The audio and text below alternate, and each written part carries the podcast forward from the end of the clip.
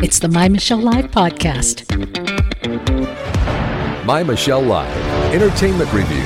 Roll out the red carpet. Here's Michelle.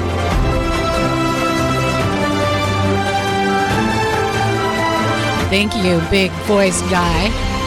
I am Michelle Mendoza hanging out with you today and taking on entertainment, giving us something to do. I'm going to be enjoying today the slopes. I'm going skiing, but what a different world it is. There's no hanging out inside and grabbing something warm to drink. There are some outdoor places to freeze and to grab something.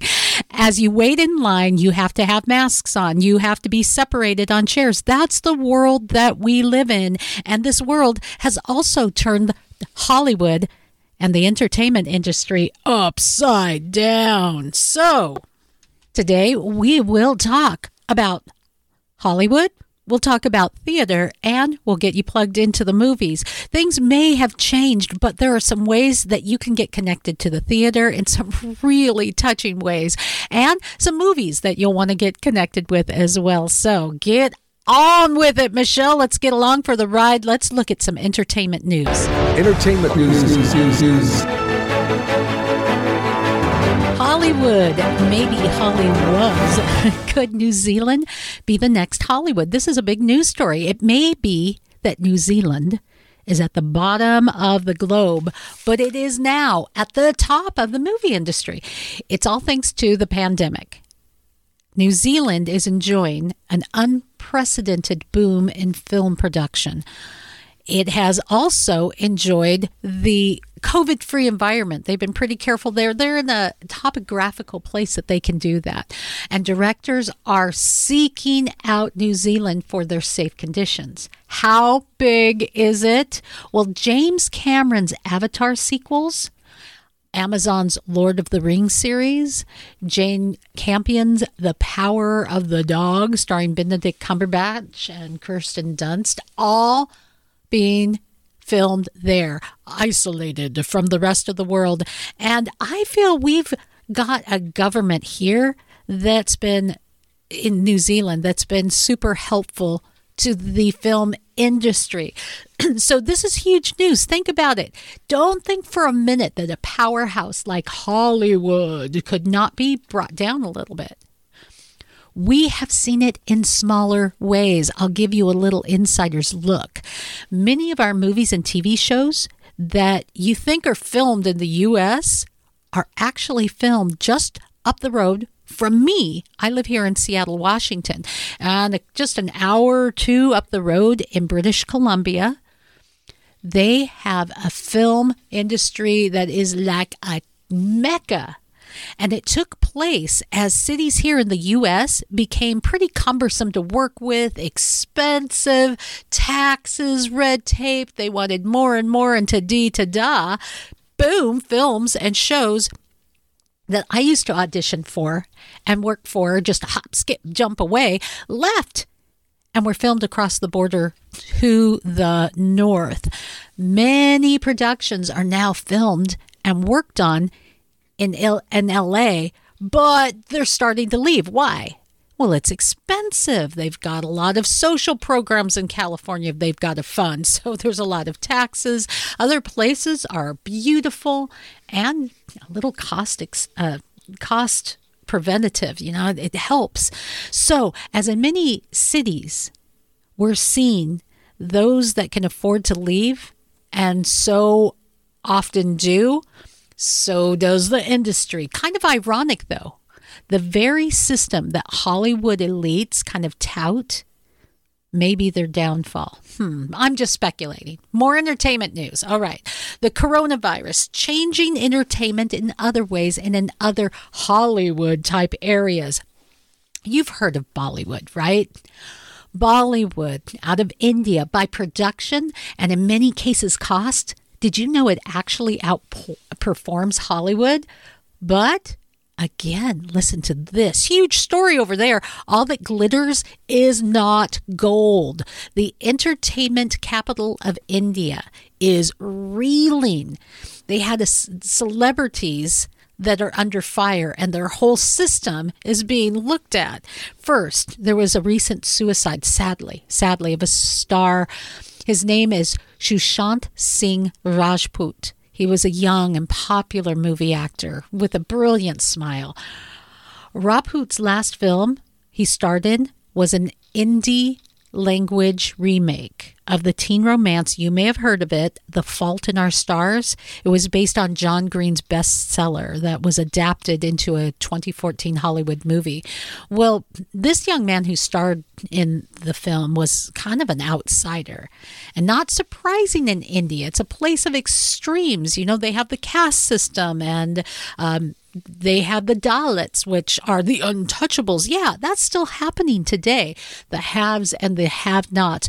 Those of us here in the United States that can complain about social injustice, we may have never seen with our own eyes what the bottom of the social justice barrel really looks like it would help you realize how far we've come in the United States and how much hope we really do have. Maybe it would keep us from hating other people and just say, hey, we've come a long way. Let's keep up the good work and work together. But of course, no.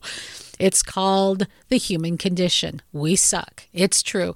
The privileges of the Bollywood elite there in India, according to BBC, lays bare the simmering fault lines between the haves and the have nots of the country in India and the Hindi language movie industry in particular. The fight for equality is not just a Western idea, even in this caste system area. It's a desire of all men to be recognized. And some things are changing in Bollywood. This is interesting new news the new age of Bollywood filmmakers have started to find funding to tell stories of contemporary India with both commercial success and critical acclaim. And they're using actors not just from their little uh, nepotistic pool of perfect people, but scouted from towns in small areas. They're going for the regular people. Gone uh, are the days of the dynasty of the Hollywood or Bollywood royalty. Good thing? Well, it's a news story at least. The deeper story here is that we can look to industries like Hollywood. We can look to powerhouses. We can look to our favorite dynasties in sports or political movements as though they are a firm foundation. They are the be all end all, and they will be forever. And we build our hopes and our dreams on them. But just like the movies, uh, all that glitters isn't gold, and what we see isn't really there. It's fiction. Hello everything, everything in our world is temporary and fallible and it will eventually topple. So, to me, the God story, even in the entertainment business and the entertainment news today, what am I building my life on? Oh, oh, and did you hear this story? Did you get an earful of Tom Cruise? Really? He was berating the Mission Impossible 7 crew members for breaking COVID 19 pro- protocols. It was reported that two a couple of people were standing less than six feet away from each other. And the audio leaked to a British newspaper captured Cruise, allegedly Cruise, shouting at crew members. It was crazy. People need to rigorously follow these COVID 19 restrictions. That's the thought out there, right? We believe that in order to keep others safe, to allow work to continue, etc., etc., to d to da.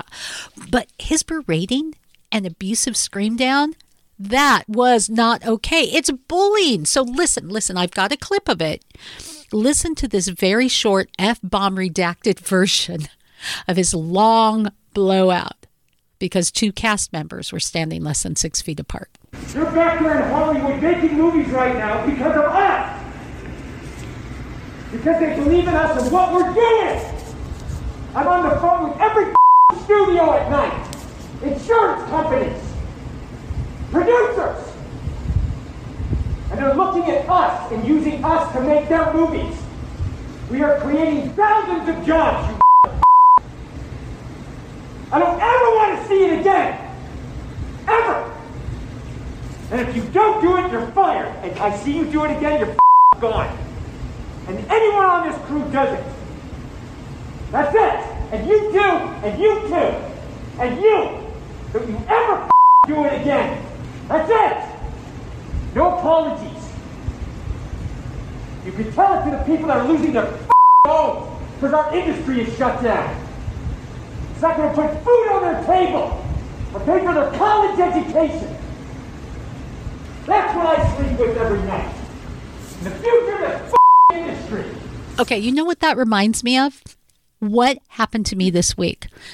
It's getting crunch time for delivering packages, right? So I have a big box and I'm taking, actually, I was sending a hat to Chris Brown. If you listen to our Sports Time Out podcast, um, Chris Brown is what we call our villain, and he is such a great guy. But I sent a hat for his daughter, right? And wanted it to get there by Christmas. So sent this thing off, went to the post office.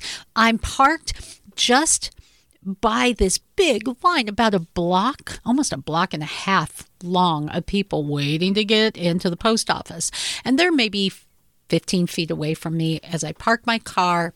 I'm getting my packages out, putting a package on top of my car, and before I could get my mask on, a guy in line screams at me and says, Hey, do you mind putting on your mask? And I'm ignoring him because he can't be talking to me. I'm just getting out of my car. You know, I've got this big package in my hand. Really? You know, can you give me two seconds? Now he's not talking to me. But yes, he was. And he yelled at me again. And I turned and said, Hey, give me a minute. You know? Then he starts yelling as though I had a bomb in one of those boxes, but not a bomb. He was yelling everyone, She doesn't have a mask on. She doesn't have a mask on. And I kid you not, a group of people like a mob start converging on me. I'm thinking, you know, back off or I'm going to cough on you people. Come on. They they were freaking out because I hadn't gotten my mask on yet. The good news to the story is some of them just left. They left the line, they left the area. Apparently I was so unsafe. I did put my mask on people and I got in line and I got to move up just a little bit faster. I'm sorry, that was crazy. Really, was that necessary? And Tom Cruise, was that really necessary? If this isn't indicative of the bully mentality we've allowed ourselves to get into, I don't know what is.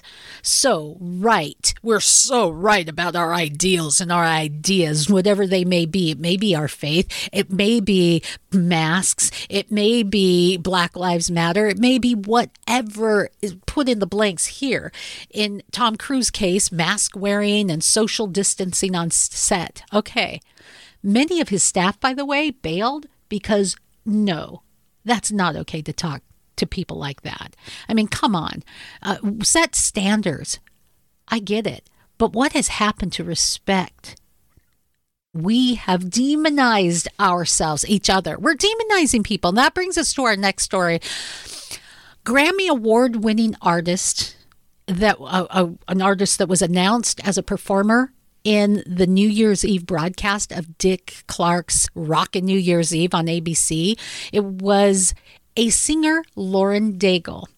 And it'll be broadcast live from several locations, including New Orleans, Jackson Square. But Lauren Daigle was set to be one of the Grammy Award winning artists. And this Christian singer um, has sparked a dispute in New Orleans between the mayor and state officials. The New Orleans mayor, Mayor Latoya Cantrell, criticized Lauren Daigle um, and she didn't want her included. She said the singer had placed the city's residents at risk of COVID 19 by performing at an outdoor worship protest. She harmed our people. She risked the lives of our residents, and she strained our first responders in a way that is unconscionable.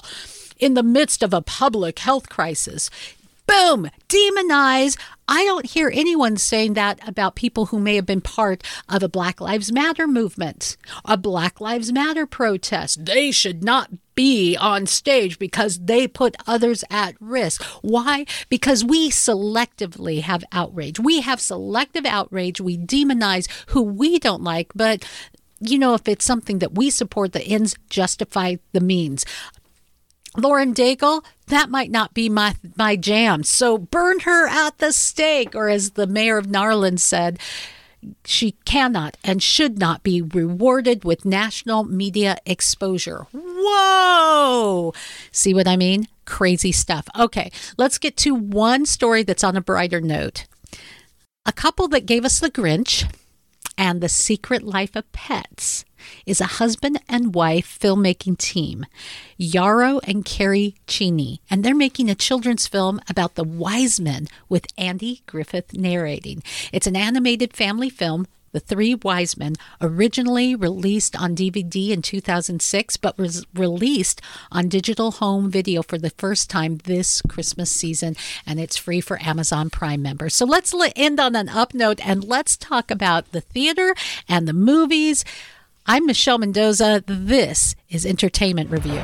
My Michelle Live, Entertainment Review. Roll out the red carpet. Here's Michelle. In this entertainment review, I have a Christmas present for you. Even though COVID and 2020 has wreaked havoc on some of our entertainment, going out and about, and I spent a lot of time going to theaters to see musicals and productions and concerts, and know how I miss it, and I bet you do too. But here is the cool thing as you listen to Entertainment Review, I'm going to give you some connections from all around the country where you might not be able to drive across the country and see a really great production. Now, a lot of these really great productions are being brought to you online, and you can experience live theater, you can experience the theater experience just by logging in. One of those experiences comes from the northwest corner of the United States, from a small theater production that's been around since the 1970s called Taproot Theater. They're a theater that reaches out to the community and a very diverse community, but they have always remained, as they've started, rooted in faith. They have a new production that runs through January 3rd, and it is a fabulous Christmas production. Now, this is a production called Christmas at Home. It gives you a chance to get comfy on the couch and join some artists as they share songs, stories, and Christmas traditions that make the holiday season special for all of us. We'll be speaking in just a moment with the creative director, Karen Lund, and we will speak with a couple of the actors, actually, from the same family Faith Bennett Russell and Sarah Russell. And uh, hey, all of you, welcome. Glad to have you here today. Let's talk about Christmas at home. This is your creation, Christmas at home. And I have to tell you, I think it's a grand idea. It's like bringing us all together in a time where we're so separated. Oh yeah, let, let me let me tell you what happened for me. Um, I don't know whether you know this, but at the end of December, our founding producing artistic director, Scott Nolte, and his wife are both retiring after 44 years of service at Taproot Theater. And this was to be his final year. He was going to get to do all kinds of wonderful projects that he has always dreamed of. And then COVID happened. And so suddenly he's not doing the plays that he was hoping to present this year. Now, I was always going to direct the Christmas show, but what you have to understand is that Taproot has been serving our community with Christmas productions for 44 seasons. Yeah. And there are some of our patrons who have been to every single one of those. And I thought, oh my goodness, how can we let the Christmas season pass and not provide a, a, project, you know, that they can come and see? Because for so many people, it's part of their holiday season their tradition is that they bring their family to a Taproot show. Sure. And the way that can happen for them is we do about four touring shows where, that you can bring to your church or community center. Um, and we also do two on site shows, one on our main stage. And for the last several years, in our smaller theater, the Isaac Studio Theater, we've been doing a Charlie Brown Christmas. And that's for the youngins and families Yes. and people who have nostalgia about Charlie Brown. So I was like, we can't just offer nothing.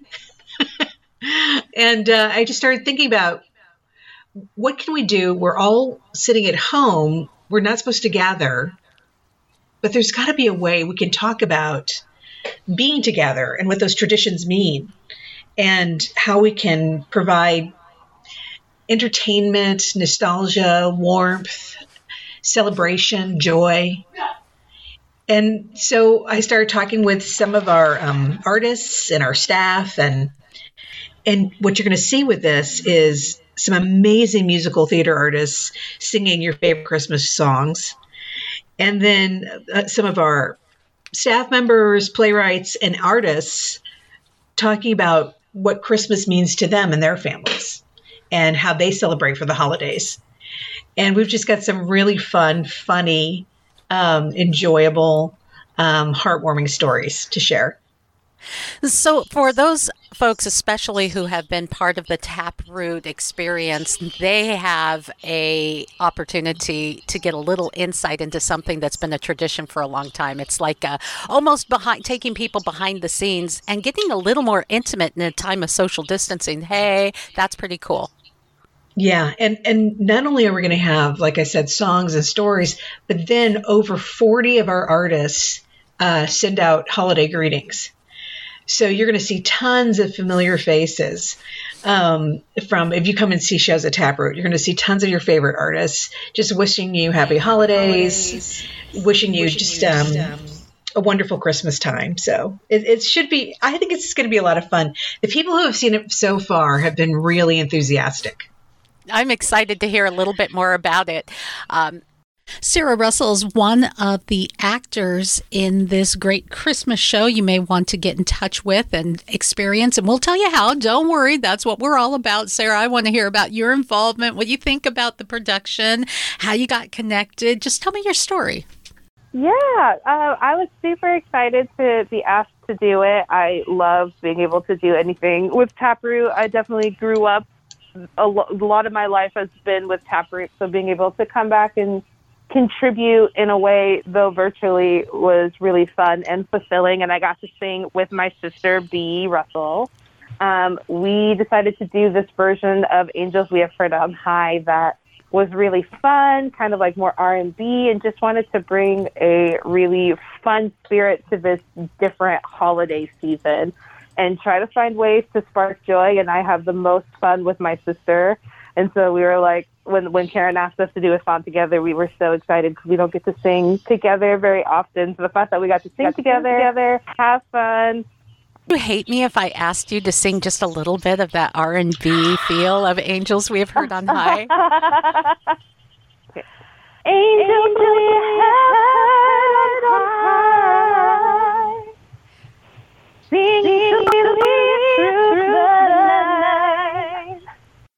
Okay, that is really cool and kind of funky because we just had a crazy technical glitch as you were singing, Sarah, which gave you crazy reverb. But I think you get the gist. It's going to be absolutely ama- amazing. Sarah has a beautiful voice, and this might be a really fun production for our 2020 Christmas celebration.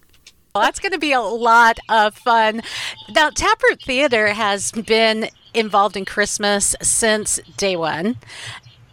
Taproot Theater is a theater that has always brought that element of faith to the community and in a real way. You know not uh not a this is a preachy christmas experience but in a real way with real people. You respect people. You value faith. You celebrate the theater. It's kind of what you're all about and you're part of the community. I wanted to talk about that Karen respecting faith in our community, which we really need, I think, in this time uh, to find a little faith, but uh, sharing wholesome, faith filled uh, hope.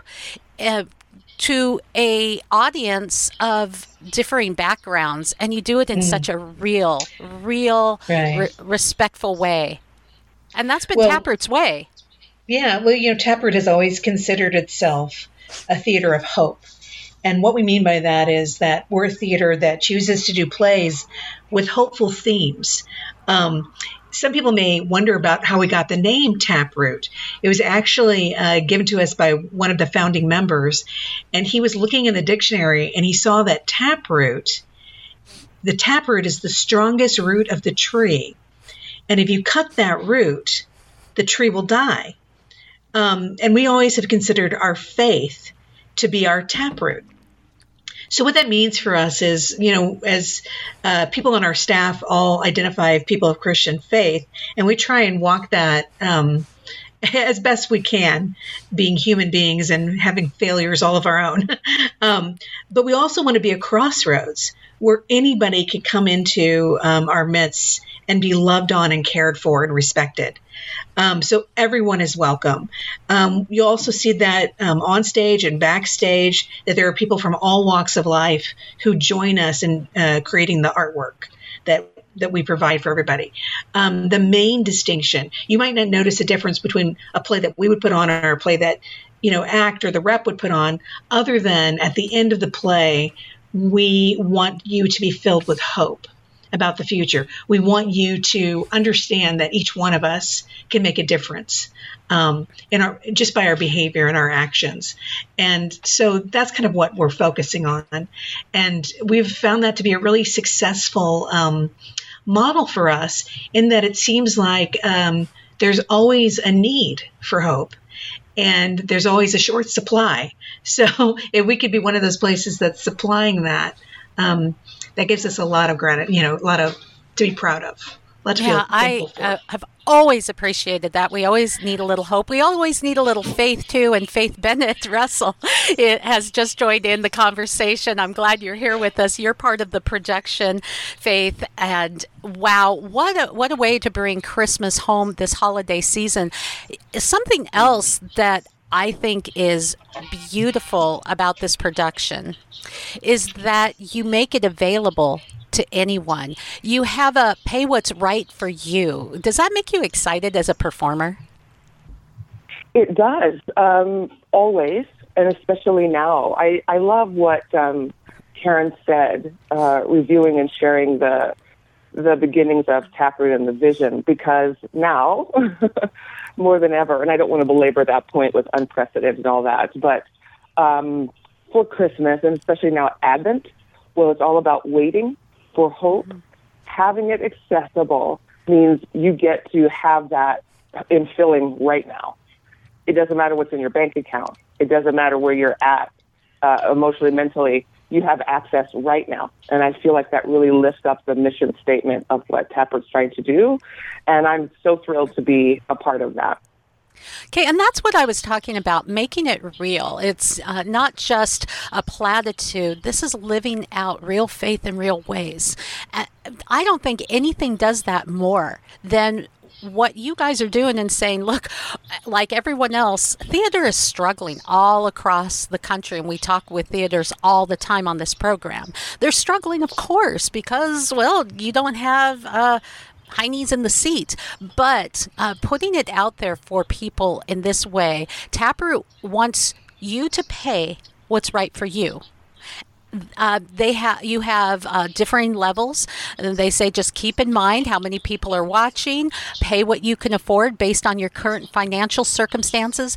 Uh, you can even give Christmas cheer by purchasing an extra ticket for someone who can't afford to see the show without your kindness. And if you're one of those people, you just email the box office and ask for a Christmas cheer ticket, and there's no questions asked. You don't have to fill out forms and and such. That amazing to me. That really is Christmas cheer. You're living it out. Let's talk a little bit more about uh, for you. Sarah and Faith, mother and daughter, what it's like to work on a production together and, and how this has enhanced your Christmas.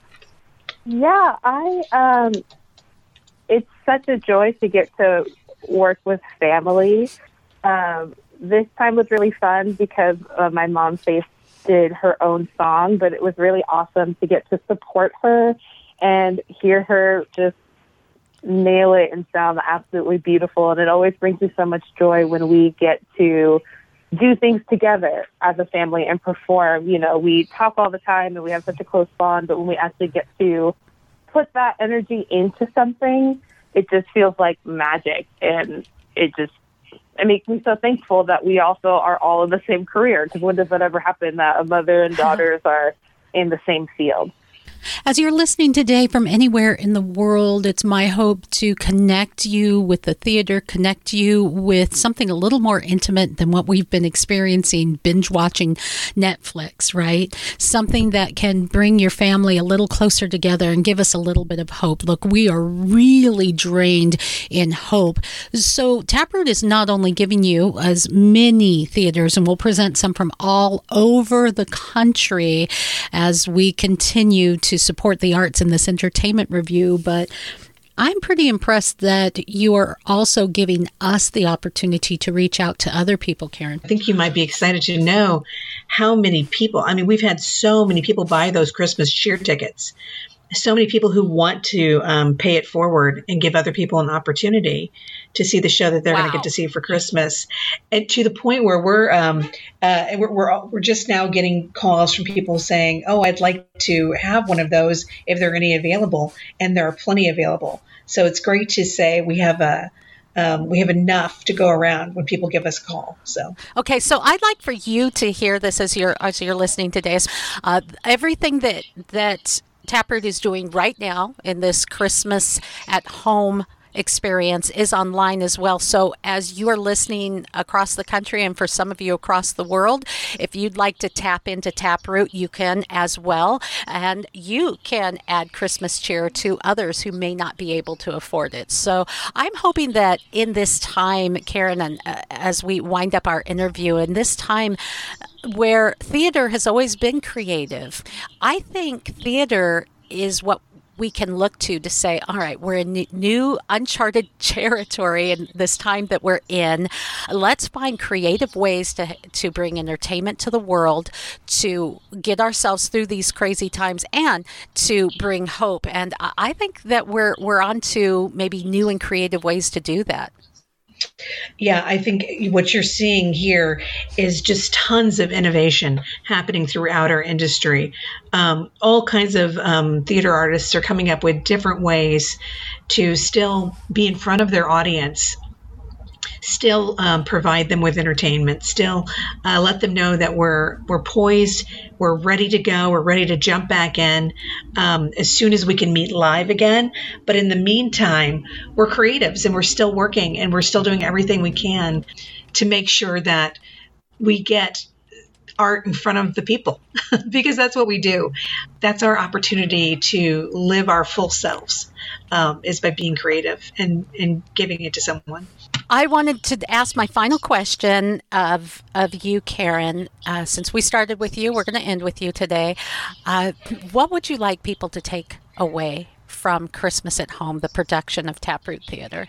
I think what's important to me is that when people come and see a Christmas play at Taproot, that we've added to their joy of the season. We've added to um, that feeling of a special time with family that's about their faith, that's about what they believe in, and that they won't miss out on that because we can't be in the theater, right? So that when they're watching this, we're going to bring them, hopefully, that nostalgia of um, even if we can't all be together in the same room, we can all have the same experience together in different rooms. And through that experience, we can laugh together, we can rejoice together, uh, we can, uh, you know, experience the Christmas season together. Um, yeah. We just really want that to still happen for people. I agree. Um, maybe this might be a new adventure for all of us. Maybe we'll continue to see online uh, virtual connections to things in the future for people who are shut in or for people who feel that maybe they can't. Even when we get back into the theater, this might be a new way to reach people. I'm pretty excited about it.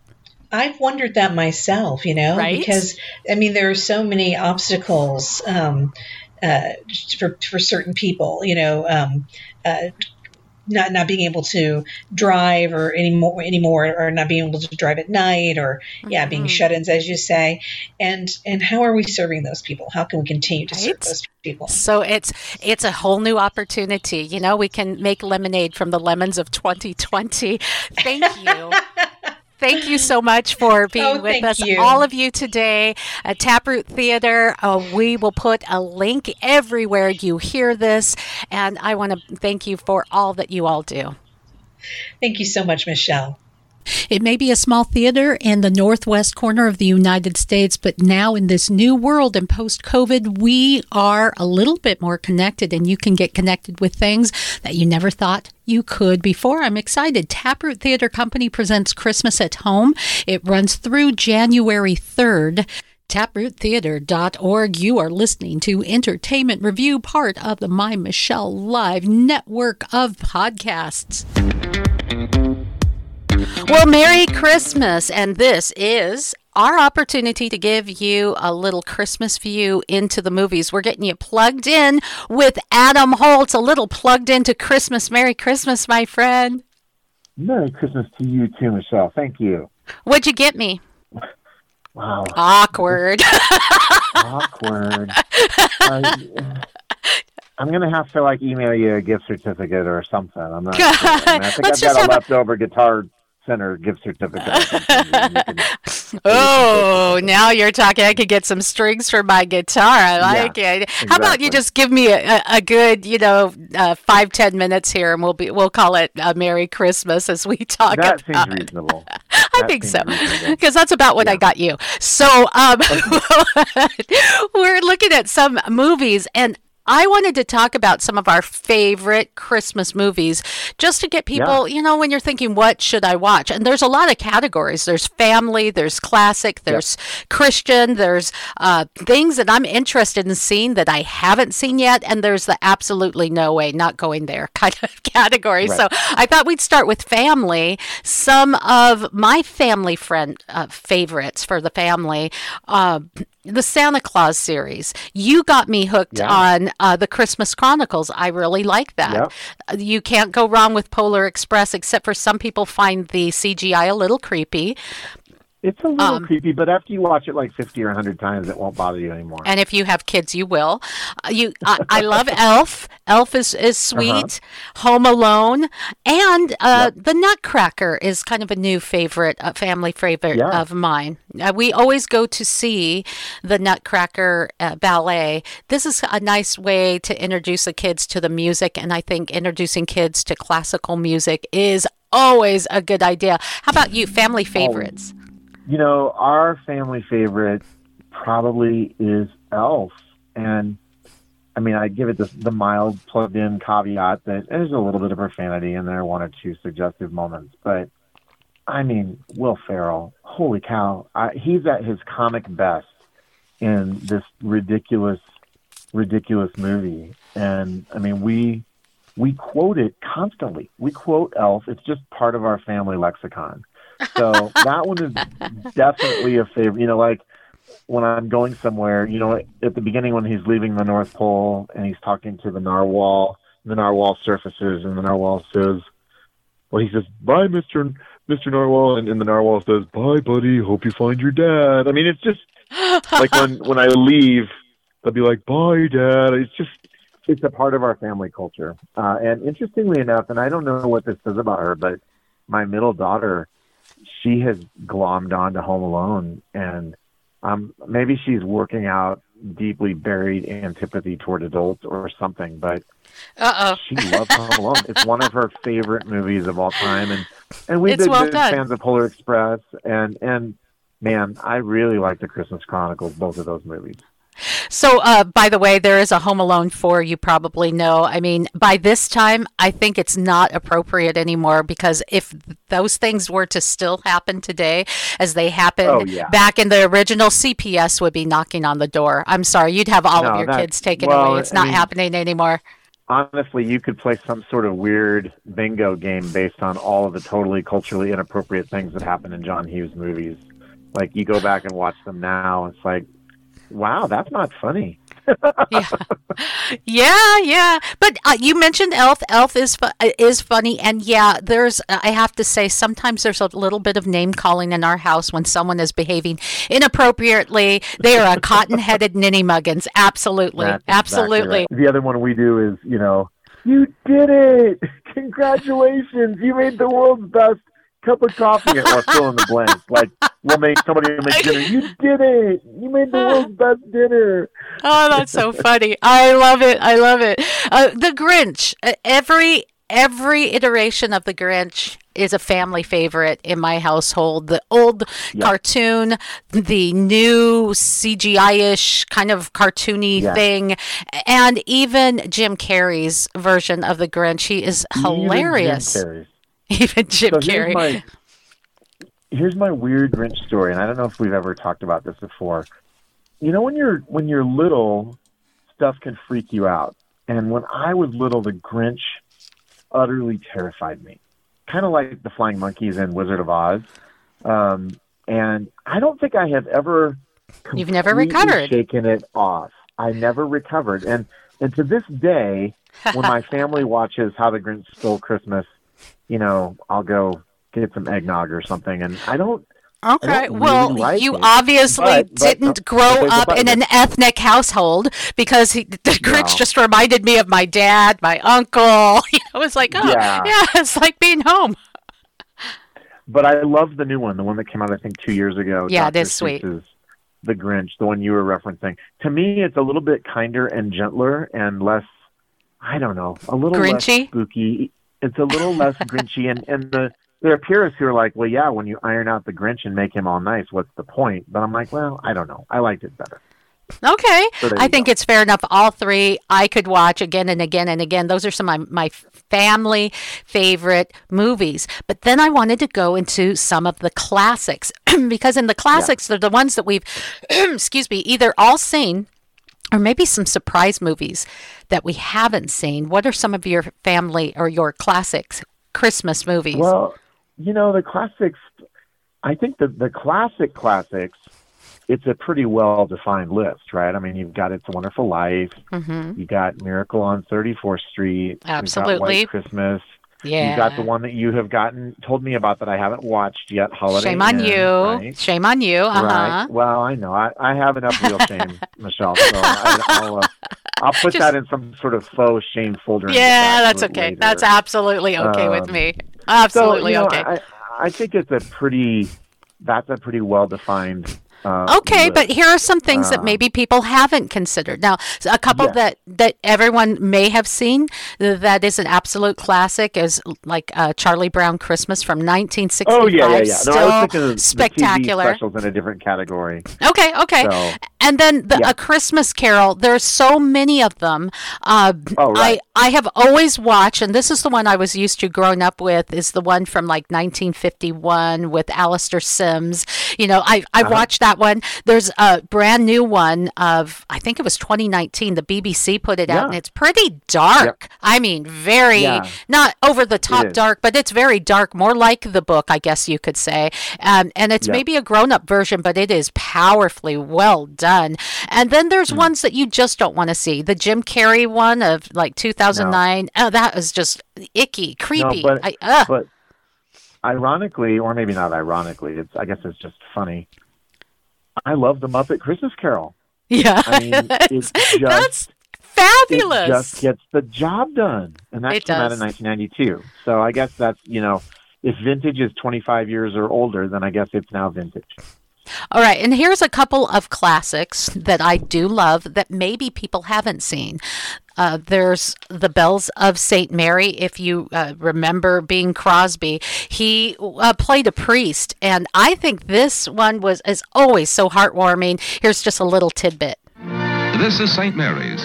They've got a problem. So they just dialed O for O'Malley. Father O'Malley, that is. And now the situation is well in hand.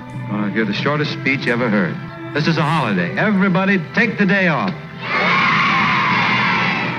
Meet Sister Benedict. A real match for Father O'Malley, but possessing a rare warmth and persuasiveness that really gets things done. Come to any conclusion? Yes. This is going to surprise you. And I do want people to like me. So I was wondering if you would accept my building. Here is a great motion picture, a humorous and touching story you'll love and remember. You know, that wherever I am, my heart will always be with St. Mary's. Don't you love those old uh, trailers? They're so th- how trailers have changed over the years, but that's Oh, that's a sweet one. Have you That seen it? I have not. Shocker. Okay. I mean, I I joked that, that for me there are two categories: before Star Wars and after Star Wars. I know. Wars is the dividing line. So if it's before Star Wars, it's uh, you know I, Hit I- miss. I, I'm it's hit and miss. I've seen a lot of stuff before 1977, but I have not seen that one. Okay, here, a couple others. This is uh, the, both old and a remake. The Bishop's Wife is one of my favorites Oh, with yeah. Cary Grant. I Yep. adore that movie. It is so precious to me. And they remade it with Whitney Houston um, back in the, the Washington, 90s. right? Yeah, and Denzel Washington. It was called The Preacher's Wife. Now, while that one was good and the music was was great, uh, they took a little bit of the spirituality of it, of the um, the the holiness of the angel. We'll just put it that way. It it, it lost a little bit, but still a really, really, really good movie. There's old movies like Christmas in Connecticut uh, with Barbara Stanwyck. Uh, you have. Uh, Meet Me in St. Louis. That's if you like old movies. Uh, that one is just it, it's fun too. So those are some Christmas classics. Anything So else we- come to mind? We actually own the uh, what Christmas in Connecticut. Is that the name of it? Yeah, yeah. Yeah, so I can't even remember why, but my wife bought that and we watched it as a family and my kids were like, This is so boring and it's just it's fun to watch older stuff with them um, because I think one of the differences is the scenes are so long. The camera stays in one place for Yeah. an incredibly long time. Even even I'm on a tangent now, but bear with me. Even something like Mary Poppins, if you go watch Mary Poppins, you pay attention to how long those scenes are without the camera moving. And now we're just so Isn't that sad in a way? To no, it's terrible. No, yeah, I, our every shot. used but, to be every you know, 10 seconds and now you can watch television count it as you're listening now you may be going i didn't realize that and then you think oh michelle and adam were talking about this count it it could be every Yep. three seconds we are absolutely training our oh my gosh right our our attention Yeah. span is being trained out of us No, it is. I mean, sometimes I'll see a car commercial and there'll be so many cuts so quickly. I'm like, just stop. I just want to see what the car is. I'm like, you know, show me the Mm-hmm. stupid thing. Don't keep cutting from one thing to another. Like, it's rare with a lot of those sort, sorts of commercials that you'll get even a second. I mean, it is constantly cutting away. And we're just used to it, right? It's the frog in the kettle.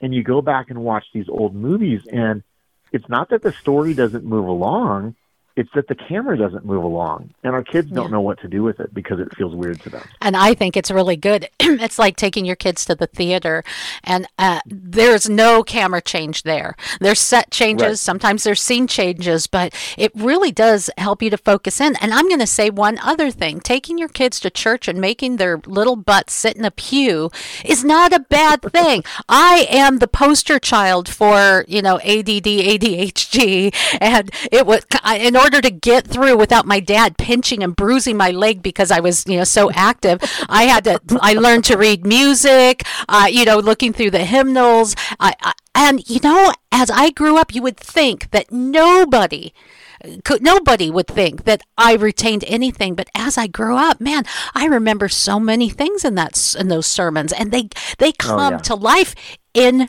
in me I mean Yep. that's, No, that's so exactly getting your right. kids to to to learn to pay attention not such a bad thing and they do retain Adam you know I have to say my Oh, daughter my daughter uh, was was with me really young, visiting a church. And as we walked in, we were a little little late, so they sat us in the front. Great, we're brand new. We're sitting in the Oh, front, great. and and Did she you is have to wear like climbing. the Baptist cone of shame or something? you know? yeah, Oh, right. Here you go. There you Great go. people. And so she's climbing everywhere, and I'm getting real. And I'd say, you know, if you don't settle down, we're going to. I'm going to take you out of here, and we're going to have a, you know, one of those talks. And she just went and settled Right. down. So I took her to the bathroom, and I said, "Honey, we need." To sit still, and I'd like you to pay attention. Try to listen. She said, I was listening. I'm like, girl, you were climbing everywhere. You were making noise. You weren't listening. And she said, Oh, yeah, I did. And she gave me like the three point sermon and then her own interpretation at the end at the age of four. I'm like, okay, let's go sit down. if someone doesn't like you Oh. All right. climbing on the chairs, that's their problem. I don't know.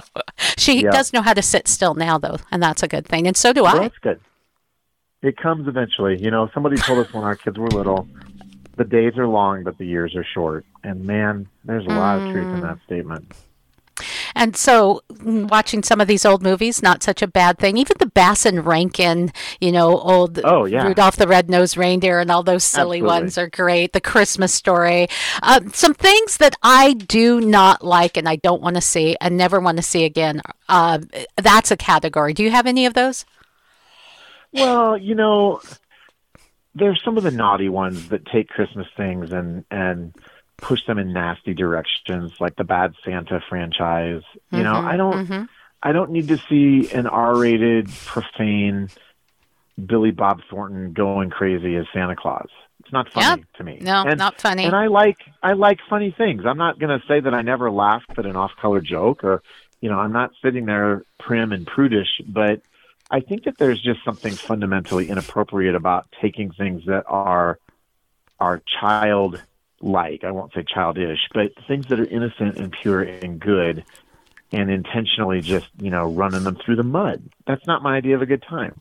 Yeah, I that's where I stay away from some things. I, I don't I'm not, I'm not a fan of Scrooged, for example, because No. uh, a Christmas Carol has gone, uh, you know, in every iteration, and I think it goes a little over the top. Um, things Yep. like Deck the Halls and even the Kranks, you know, sometimes it kind of goes over Yeah. the top, or it gets and.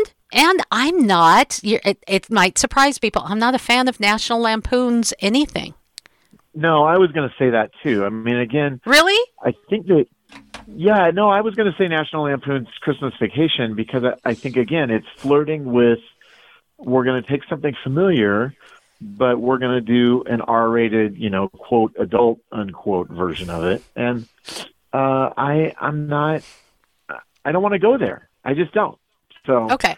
We're in um, agreement there, but you know, everyone has their own. Sometimes the things that happen in these films hit close to home and they're like, oh, yeah, that was my family. And so you can find the humor Right. in it. So I am absolutely not here to judge you if those are some of your favorite Right. films. And that's, Right. uh, you know, y- you got to do you. I got it. But uh, for the most part, and the, I think the only thing that I haven't seen that I'm I, that I am interested in maybe is Jingle All the Way 2. Jingle All the Way 1 was kind of funny. it was kind of funny. I haven't seen either one of them, so I'm not even going to try to pretend. Okay, okay. You, you haven't will- seen Jingle All the Way? I mean, that was that was the one with Arnold Schwarzenegger so. and uh yeah, it was it's it's the kind of thing with- funny. Kind of funny. That's the thing with these Christmas movies Sinbad. is that Sinbad. every year they do those sorts of movies and they're doing more and more of them. I think we you and I have talked there are 94 Hallmark style Yeah. Christmas romances out this year because people watch them and so even stuff like that that you would just assume most people have seen, I never saw that one. So Okay. I well, I'll and some to put it on others might. list. Some others might not have as well, and your kids might like it. Arnold Schwarzenegger plays this dad who's really busy with work. It's kind of reminiscent of a Santa Claus, but it predates uh, the Santa Claus movies. Uh, Okay. And he and his wife and son just want him to be with them for Christmas. So uh, he's distracted. You have this neighbor who's trying to kind of move in on on their family a little bit, and he just seems like hmm. he's Mr. Christmas, gets it right. Well, it, it all centers around, and this comes from a time when there'd be big runs on toys. Well, there was this run on this Turbo Man doll, and this whole movie is about Arnold Schwarzenegger trying to fi- go through the town and find the Turbo Man doll because he f- just forgot to get one for his son for Christmas. And it is it is funny. It is slapstick. Sinbad is is in this as well, and it, it really is a fun movie. So this is one that I think your family actually would really mm, probably like. So there is one. And now I wanted to get to uh, since we are short on time, and I've taken so much Christmas time away from you, the spiritual movies, the spiritual ones. I'm going to give one serious one and one a little bit more lighthearted one, but they're both biblical stories. The first one is uh, the Nativity story from 2006 with Keisha Castle Hughes Yes. as Mary, and this is, I think, a pretty believable take on probably what it was like. Uh, and so I think if you're wanting a sort of realistic glimpse at at the birth of Jesus, this is an interesting film. Uh, have you seen that one? It's been a long time since I've seen it, but I I, but I remember really, um, really enjoying Yeah. it, and and yet it was. I think that the thing it does is it helps us to visualize all of these parts of the Christmas story that maybe we've never really thought about. And the reality was, Jesus was born into an absolutely war torn and oppressed society. And you you get that sense of the fact that that Israel is an oppressed, you know, occupied Roman territory. And so I, I think it, it like all of those good biblical stories, it gives us a sense of context. Uh, and I think Keisha Castle Hughes does a great job as uh, as Mary, and I can't remember who played Joseph, but you know, Joseph less important in this story. It's all about Mary. Well, actually, it's all about Jesus. Let's just let's just get it Well, there. But yeah, in this movie, it really right. does tell her story, and it, it it's a beautiful rendition. I recommend that too. What's the other more lighthearted one that you're talking about? The other one is The Star, which came out in Yeah. 2017, and it tells the story of Jesus' birth from the perspective of the animals that travel uh, with Joseph and Mary. And I really liked it. I didn't feel like it. I was surprised that it stayed super true to the big story arc. You know, obviously there aren't actually talking animals in the biblical story, but uh, it felt like a, a very sweet and biblically faithful in the context of what it was doing, uh, retelling of the Christmas story. It's very sweet. I, I want to add one more to our list. This is like three movies that you can get a little spiritual um, on. And this one, uh, maybe not so overtly spiritual, but The Chronicles of Narnia, it's not per se a Christmas movie, but that first movie, The Lion, the Witch, and the Wardrobe, is set in Christmas time. It touches on the Yep. Christmas message, and uh, I think it's a classic. I love, love that movie. Well, another one that is sort of in that vein is Little Women. Little oh, of Women a- course. Definitely has a Christmassy kind of vibe Yeah. to it as well. And I'm partial to the 1990s one because I had a crush Yeah. on Winona Ryder for a very long time. But um, I'm glad I've got that off my chest. My wife is aware of it, so no secrets here. um, but it's such a great story of these sisters and their mom, you know, trying to make do without dad being home. And, you know, it deals with poverty and trust and and generosity. There's so many themes in it. It's such a terrific Mm-hmm. story. Yeah, I think that's my favorite rendition as well. Uh, the latest one was very well done. I mean, you can't not make that good. I just Right. think that they had to make the point of I don't need no man, you know, and it's like Right. that's that's not really how it was, and how the story. Uh, it's not really necessarily true to the story that was written. It's okay, you know. It, celebrate that. It's okay if if love is a, a theme in your life. It's okay for a strong, independent woman to also be a a strong and in love wife. That that's perfectly Yeah. fine. So you know, celebrate it. But there you go. Absolutely. That's That's great. All right. Now, as you're listening, if you don't have a movie to watch for Christmas, uh, you weren't paying attention. Rewind and. and start this segment again, and you'll be just fine. We've got your back. Adam, now, as I let you go, I want to say Merry Christmas. Uh, as we've been working together uh, for quite some time now, you've become more than Yeah. just a fun person to talk about to movies. Um, your friend.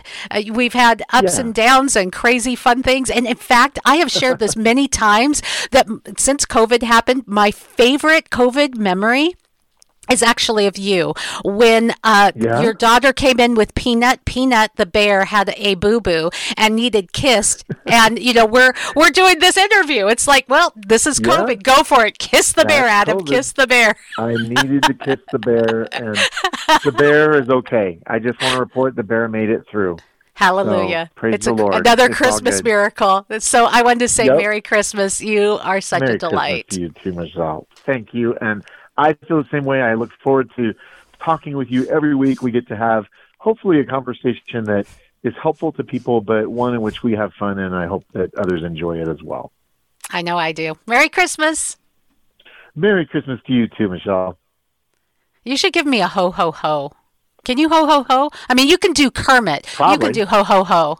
Ho ho ho. That works. ho ho ho. Ho ho ho. Yeah, I like it. I like it.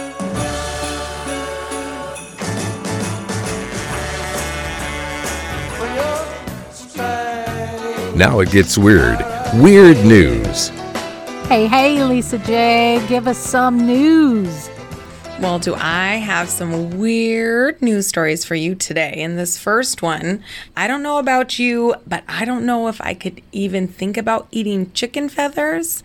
But apparently, they have found a way to turn chicken feathers into a meat substitute. Yikes. The world is slowly but surely moving away from traditional meat like beef and chicken with meat alternatives. But while some companies like Impossible Foods are making animal free substitutes like the Impossible Burger, others like Sorawit Kittibanthorn, a 30 year old student based in London, are looking to use animal byproducts instead. Specifically in this case, he's using chicken feathers. According to Reuters, millions of tons of chicken feathers are plucked and discarded every year. But the Masters of Materials Futures student says we shouldn't be wasting that resource, explaining chicken feathers contain protein, and if we are able to serve this protein to others in the world, the demand from everyone will help reduce waste. He's already developed both a chicken nugget and a steak substitute made from the feathers, which have generally received favorable reviews. And while it's not vegan or even vegetarian, he says it could still be considered ethical dining, saying he's looking to approach zero waste restaurants first, as they could be the most likely to adopt this novel ingredient. You know what? You never know. At least they're trying to find ways to not waste, and maybe it is tasty. Hmm, I'll have to try it. I just love this next story. I think that through the closures, the COVID pandemic, there are many companies that are struggling to survive. And because of that, the Beverly Hills Hotel decided since they cannot serve patrons in their bar at their location, they were going to bring the bar to their patrons. Oh, yeah. We all miss travel, and one of the best parts about visiting a new place, the hotel bar. Well, the Maybourne Beverly Hills, a hotel in Los Angeles, California, wants to bring at least that part of traveling to your doorstep. So, what's included with the mobile mixologist experience? Well, two masked up bartenders show up and, according to Travel and Leisure, immediately pour you some champagne while they get the car bar ready. After which, you'll be given a menu from which to choose your desired aperitif. Not only does Maybourne Beverly Hills Car Bar include many of the hotel's classic menu beverages, but also that of its sister establishment, the famous Connaught Bar in London. Each bar delivery includes the champagne starter, one round of the menu selected drinks, and one round of to go cocktails, pre bottled with two servings. Oh, and you get some bar snacks too. But if you really want something extra, you could add some caviar, tuna tartare, or a cheese and charcuterie board. Of course, you'll need to live within 10 miles of the hotel for the service. The cost starts at $150 per person, with a two person minimum and six person maximum. I like that story. Right? Lisa J, you got a handle on the news. Give us some more. Well, this last weird news story is a little bit freaky. I don't know if any of you guys watched Game of Thrones, where one of the characters, she could put on different faces. Well, there is a company now who actually does realistic face masks. And you can pay to either have them do a mask of your face or buy a mask of someone else's face. And it looks freakishly realistic. It's a little scary weird. Anyone familiar with Game of Thrones will remember Arya Stark donning the faces of dead men and women as disguises, which is, of course, all fantasy. But these masks, displayed similarly on the wall of a mask shop in Japan, are very, very real. This is Shuhei Okawara, and he makes the hyper realistic masks on display at his store in Tokyo. Each of them is made from a scan of a real person's face, whom he paid nearly $400 each to use their likeness, to produce these intricate and freakishly accurate facial recreations. And people are lining up not only to buy the masks, but also asking him to use their faces to create them. With Okawara saying about the situation, quote, It's unbelievable, but so many people from around the world are asking me to buy their face. The number of people that want to buy these masks was more than expected too. I think the world is crazy and fun, saying he's received more than 100 requests from around the world, from people wanting their faces to become one of these anonymous masks. Each mask retails for around $950 each, but who can put a price tag on becoming someone else? Those weird news stories are courtesy of Buzz60 and Veuer. Hey, hey, Lisa J., our associate producer. Thank you, girl. That's Entertainment Review. I'm Michelle Mendoza. Check out more at mymichellelive.com.